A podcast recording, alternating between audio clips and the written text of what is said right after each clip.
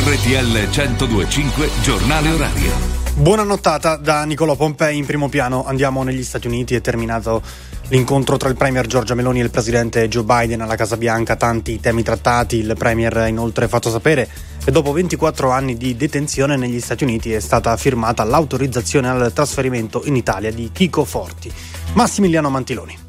Fine settimana oltreoceano per Giorgia Meloni che come presidente di turno del G7 prosegue la visita nelle capitali del gruppo in vista del summit di giugno in Puglia. La Premier ha incontrato il presidente americano Biden alla Casa Bianca. Sono felice di annunciare che dopo 24 anni di detenzione negli Stati Uniti è stata firmata l'autorizzazione al trasferimento in Italia di Chico Forti, ha annunciato Meloni come risultato concreto della sua visita a Washington. Era da molti anni che vari governi si prodigavano per far tornare Forti in Italia a scontare l'ergastolo inflittogli nel 2000 da un tribunale della Florida per l'omicidio premeditato di un imprenditore australiano di cui si è sempre dichiarato innocente. Un'alleanza globale contro i trafficanti di esseri umani è la proposta che Meloni ha portato a Biden. I due leader hanno ribadito l'incrollabile sostegno all'Ucraina, concordando in un'azione comune per evitare l'escalation in Medio Oriente. La crisi umanitaria è la priorità numero uno e dobbiamo lavorare per garantire la prospettiva di due popoli e due stati, ha detto Meloni. Biden ha chiesto un cessate il fuoco immediato tra Israele e Hamas a Gaza. Meloni si è poi trasferita in Canada per un bilaterale con il primo ministro Trudeau.